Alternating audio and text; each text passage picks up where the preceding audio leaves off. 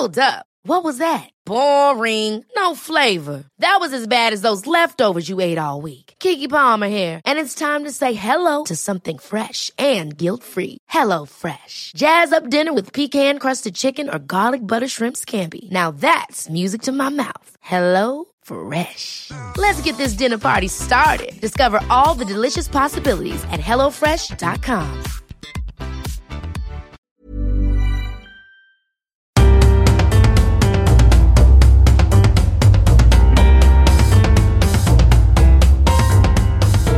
Welcome to The Broad Experience, the show about women, the workplace, and success. I'm Ashley Milne-Tyte. This time, as many of us go back into lockdown, we need to get used to working from home. But it's not easy. It was hard to figure out psychologically how do you feel productive for the day if you haven't gone anywhere? How do you know the day is over? Uh, is it sometimes hard to get in work mode or get out of work mode which is actually more of a, a problem for many people? How to work better from home. Coming up on the broad experience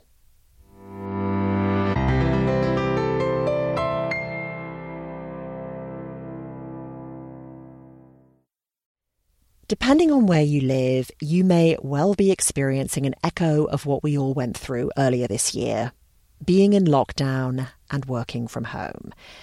It's definitely part of what's happening to women's careers right now. And while some people have enjoyed this break from their regular workplace and ditching the commute, we don't all fall into that category. Throw in the stresses of caring for children and monitoring their homeschooling, and working from home looks a lot different than it did pre pandemic. Laura Vanderkam is a work from home veteran. You've heard her on the show before and probably a lot of other places as well. She's an author and podcaster. She writes a lot about time use and productivity. And I last spoke to her in 2015 for a show about how women can better manage their time. A few months ago, she came out with a new book inspired by the pandemic. It's called The New Corner Office How the Most Successful People Work from Home. I recognized in March that a lot of people were trying to work in an entirely new way and they were looking for content about how to do it well. Um, and to me, you know, I've been working from home for something like 18 years. It didn't seem like rocket science to me. But then I thought back to what my first year was like of working from home and i realized that you know i was kind of a mess. Like it was hard to figure out uh, psychologically how do you feel productive for the day if you haven't gone anywhere? How do you know the day is over? How do you avoid rearranging the kitchen cabinets or falling down internet rabbit holes instead of working? Those are a couple of my problems as another fairly long time worker from home in fact, it's why in pre COVID times I used to rent a shared workspace or use the local library as my office at least a couple of days a week. Being away from home helped keep me focused on work. But for most of us, those aren't options anymore, at least for now. And I don't even have kids. Laura has five. Her eldest is 13, her youngest is 10 months old. She has a nanny, as you might expect but childcare has been a huge problem for so many people during the pandemic. Before we get into the the sort of some of the nitty gritty of the of the book, I want to acknowledge that you know, I think some people even now probably don't have access to daycare. They are still lacking the supports that they had up to mid March, depending where in the country or where in the world they live. And so, ah, it, it it's just it's so hard to get work done when you also have children underfoot, particularly really little children who need your attention and want your attention all the time, right? I mean, how do you deal with that?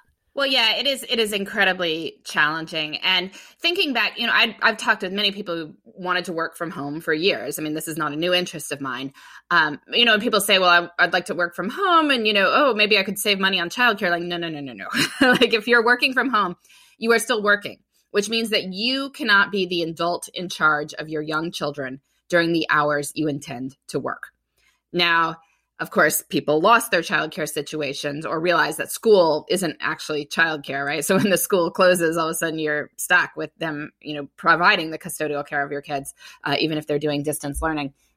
Um, I would say there's a, there's a couple things to recognize here is that, that that fundamental thing has not changed. Like it really is pretty much impossible to focus on work if you are caring for young kids. So you have to come up with some situation that can work. So if you have a partner who is also working from home, the best option tends to be to split the week. She has a piece on her blog about this. I'll link you to it in the show notes. The idea is that each partner works for a set number of totally focused hours each week, while the other partner takes care of the kids. Then they switch. But, you know, to do that requires two people to totally be in it together and like say, okay, we are going to stick with this schedule. And when I am on with the kids, I'm not just keeping them safe, like I'm keeping them out of your office and away from you. Like that's the job. Um, and both parties have to sort of do that. Um, you know, I think where it becomes a problem is when uh, couples don't necessarily have that discussion and have that basic agreement on, on you know making sure that each party is covering for the other. Now you, you don't have to do this with a partner. If you have a relative um, who's in the same situation as you for instance you know like a sibling or cousin who also has kids similar ages you can swap for each other and do the same schedule uh, or a neighbor. I would also recommend people try to hire childcare. You know, if you can't send the kids somewhere, if there is somebody that you could trust um, to come into your home for a certain number of hours a week, um, who has you know similar philosophies to you on, on how much social distancing is going on, because it like long term it doesn't work. Like you know, it is it is pretty much impossible to care for a two year old and work. You'll you'll be pulled in multiple directions all the time. Like you're going to get so much more done in two hours of focused work and then two hours dealing with your kid versus four hours going back and forth. Like that's making people feel fragmented and distracted and unhappy. And so I am saying to people, I know it's challenging. I know there are a lot of bad situations right now, but do what you can to get some focused hours. Um, yes, it might cost more money. Um, but maybe there are categories you are not spending on in 2020. Like, you know, you're not taking that big trip. Like maybe that money can move into a different budget category um, because your career is in fact worth it. But what if you're not a parent? Rather than feeling like you don't have enough time for your work, we non parents often feel like our work could fill the whole day and it can be hard to introduce boundaries between work time and non work time. It all mushes together, especially now when there's so little else to do. I asked Laura how important it is to have boundaries. People have different feelings about this. If you are the sort of person who thinks you would benefit from more strict boundaries, though, and I know a lot of people are like this, um, then there's a couple things you can do. Close your computer, close the door, have a workspace you cannot see. That helps but obviously it's it's psychological as well. And so I think it helps to come up with some sort of way to indicate to yourself that the day is done. You know, if there's some sort of ceremony you can have, like I write in my journal about the end of the day, or my I call my manager and say goodbye. I call a colleague and say goodbye. You know, I go walk the dog. I write my to do list for tomorrow. That's actually a very good way to close out the day because then you can stop thinking about all the stuff that you have going on that you know you have to do because you've got a plan for it. Hey, look, here's my schedule for tomorrow. Here's what I'm doing. This is when I plan to tackle these things. And so now I have decided that I am done marching for the day. Um, so I can, you know, rest to march again tomorrow. She says it also helps to think of your workday not in hours, but rather as a series of tasks you know, these are the three to five main tasks I have to do today. And if I do all these, it will have been a great day. It's a challenging but doable day. And then when those are done, you are done. Um, and and you know it's been a great day because you've set these three to five goals as this would be a challenging but doable day. And so then, you know, you usually can give yourself a little bit more permission to relax. Uh, if all of that does not work, then you need to be slightly more aggressive about scheduling things into your personal life that will force you to stop. Um, so many years ago, when I was first working from home, you know, I didn't have any sort of caregiving responsibilities. So there was nothing forcing a stop on the workday, you know, no sitter who had to go home or anything like that. So I would, you know, half work, half surf the web into the evening, doing nothing of importance, but not feeling relaxed either. And so I wound up joining three community choirs. And that allowed me to say, you know, three nights a week, well, I have to stop at six because I have to get ready to go be at rehearsal at seven. And it made me much more efficient. And and because I had this commitment, I knew the day would would end and you know, I couldn't just blow it off. Three. Wow, that's a lot of singing. I needed a lot. Well, I had nothing else going on. I mean, literally to, to get myself out of the house, that was what I needed to do. Um, but having some commitments in your personal life is is key um, because you will blow off like a general desire to stop work. Like, what is that? Like, you don't respect that. Other people won't respect that. But oh, I'm you know doing online tutoring for you know high school students at seven o'clock well nobody wants to keep you from doing that like so they're they're they will respect that in a way that they won't just respect like yep leaving what I found quite useful for making me stop is booking an online class right at six o'clock. There's a Pilates class I really like that starts at six, and it's all happening from the same computer where I do my work. But when I book that, I know I have to be done by 5:55 and I won't go back online afterwards. And if you live alone, these online classes are also a really nice way to see other humans not connected to your workplace. There's a sense of shared goals and doing something you all enjoy that really cheered me up, especially during the early days of lockdown. I spoke to Laura back at the start of October, and before she and I sat down together, virtually, a few of you on Facebook brought up things you'd like to ask her about. One of you asked this about sticking to routines. She said, Does Laura have any any tips about people with neurodiverse brains, especially people who struggle with maintaining routines and structure long after the fun of making them has gone away?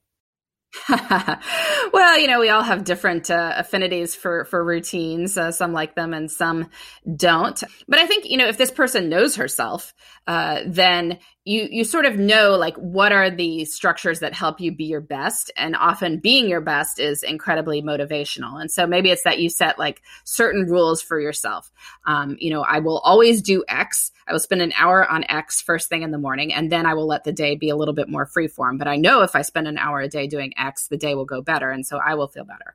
Or maybe this person needs to you know set timers or, or put alarms for taking breaks at certain times. Um, maybe she has a tendency to sort of not do that and then get distracted by things that are um, maybe not the you know, what she would actively choose to spend time on. So then maybe you need some sort of alarm to bring you back to the present. Say, okay, well, I'll take a ten minute break, um, and then reevaluate what I'm what I'm working on.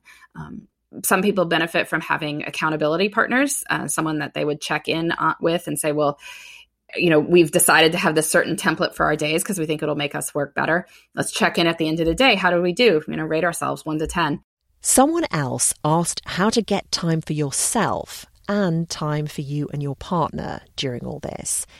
I know this person has three kids. Laura says time for yourself is actually easier because you can have your partner take over the kids while you do something you want to do and vice versa. Time for your relationship, she says, that's harder.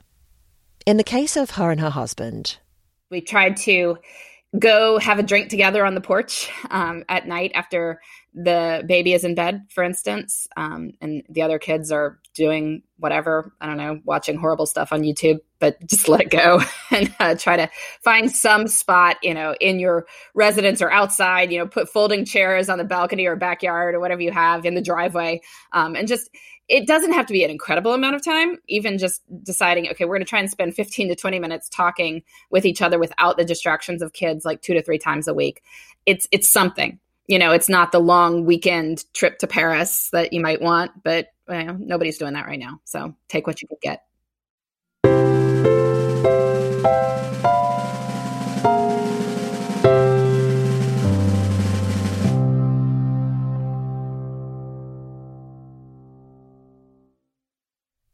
Haven't done this in a while, but I want to let you know about a new podcast series. It's called Work It, and the two hosts won a podcast competition in Charlotte, North Carolina last year. They beat out 400 other entries to win.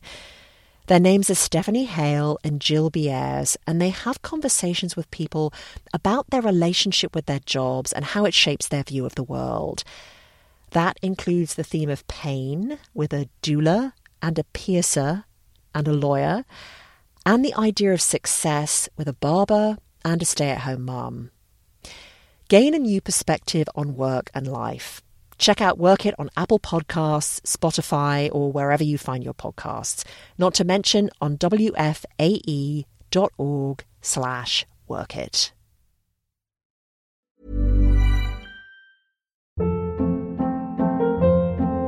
Hold up. What was that? Boring. No flavor. That was as bad as those leftovers you ate all week. Keke Palmer here, and it's time to say hello to something fresh and guilt-free. Hello Fresh. Jazz up dinner with pecan-crusted chicken or garlic butter shrimp scampi. Now that's music to my mouth. Hello Fresh. Let's get this dinner party started. Discover all the delicious possibilities at hellofresh.com.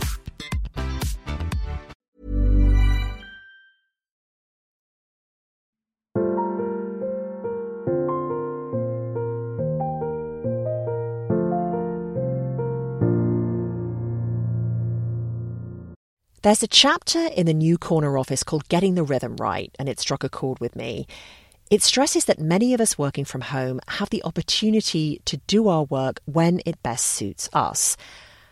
I know that I am really much more of a morning person, and it was good to be reminded that if I have something challenging to do, I should do it at the time of day when my motivation and energy are at their highest. Yeah, you want to match the right work to the right time one of the upsides of remote work is that it can be more self directed.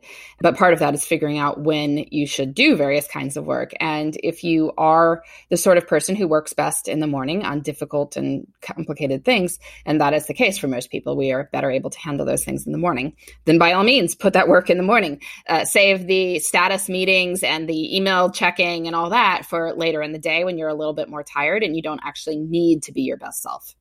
And one of our readers suggested something that's maybe even more important, which is if you are someone who expects to be regularly interrupted during the day, try to get in at least an hour of focused work really early in the morning.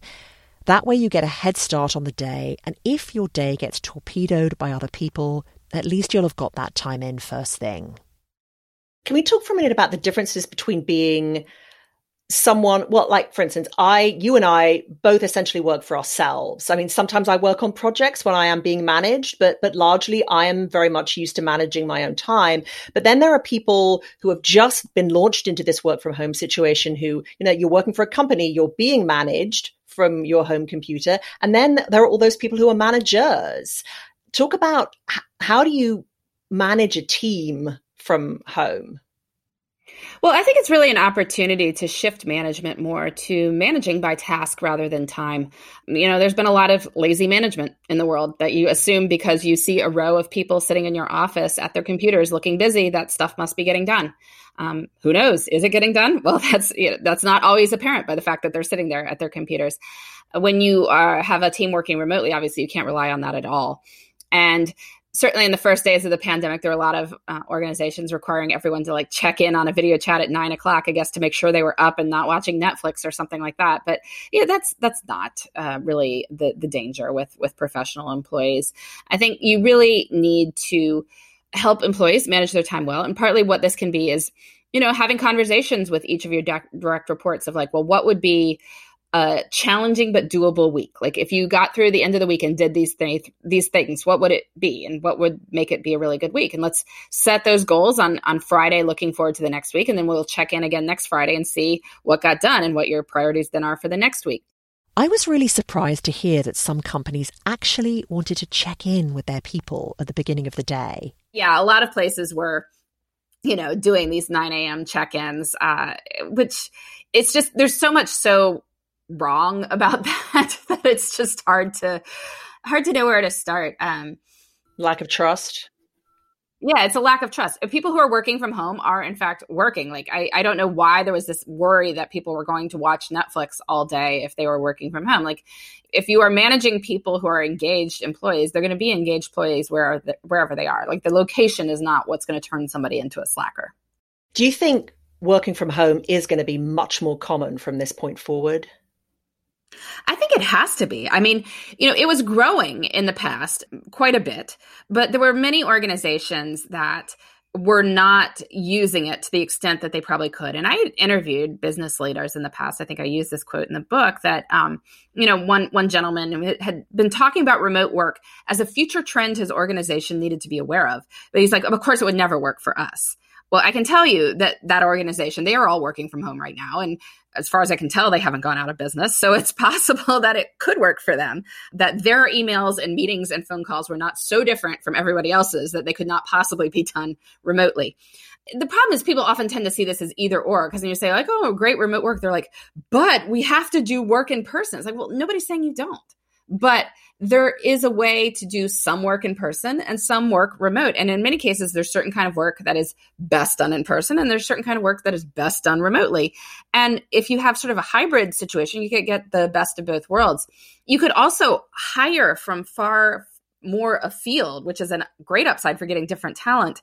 Uh, if you have a situation where people can come into the office one week a month, because that's what will be more efficient for travel, you you can hire from anywhere, right? Like you can just you know fly people in for one week a month. They stay in a hotel, um, then you know they work from anywhere in the world the rest of the time, uh, and you'll still have the benefits of having pretty frequent in person interaction. But like I find it hard to believe that the best people for your business possibly ever live all within a you know one hour of you. So the idea of being able to hire more broadly is is just a huge upside. But one downside of the whole pandemic is the effect it's having on women's careers, whether or not they're working from home.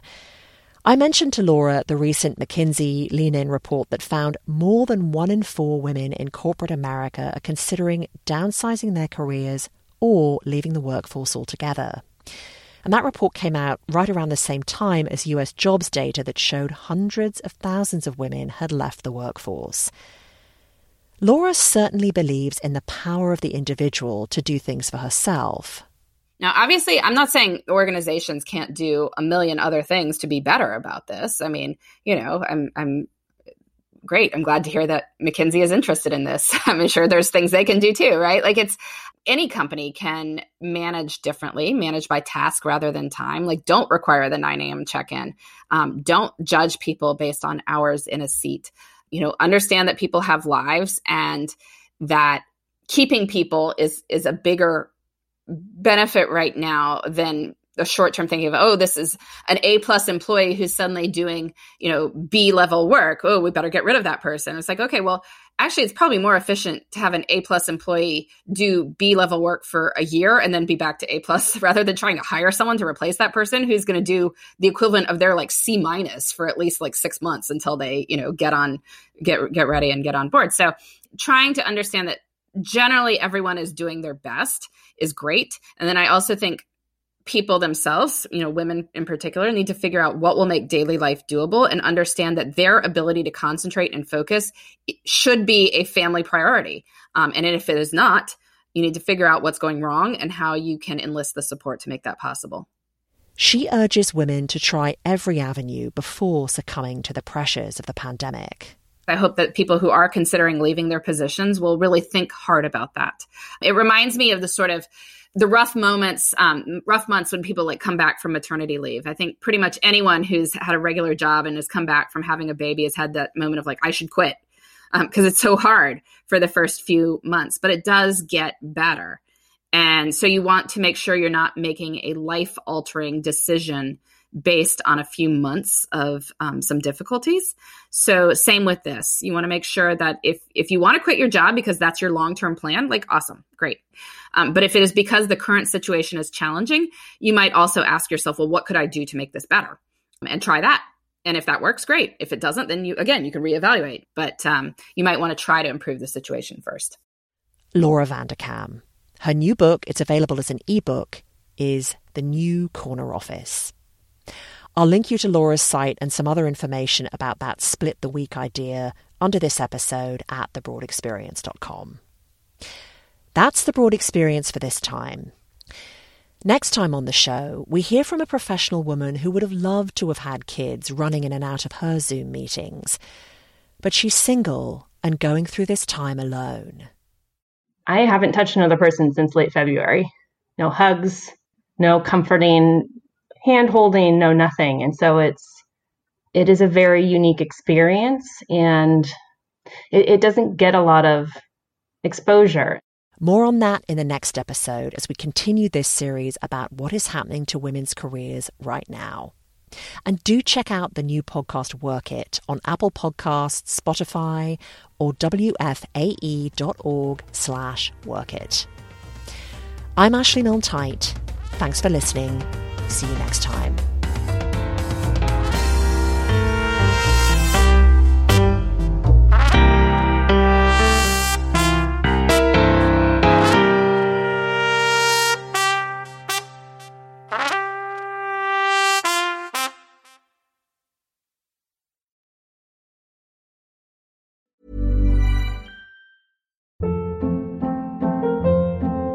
Hold up. What was that? Boring. No flavor. That was as bad as those leftovers you ate all week. Keke Palmer here, and it's time to say hello to something fresh and guilt-free. Hello Fresh. Jazz up dinner with pecan-crusted chicken or garlic butter shrimp scampi. Now that's music to my mouth. Hello Fresh. Let's get this dinner party started. Discover all the delicious possibilities at hellofresh.com.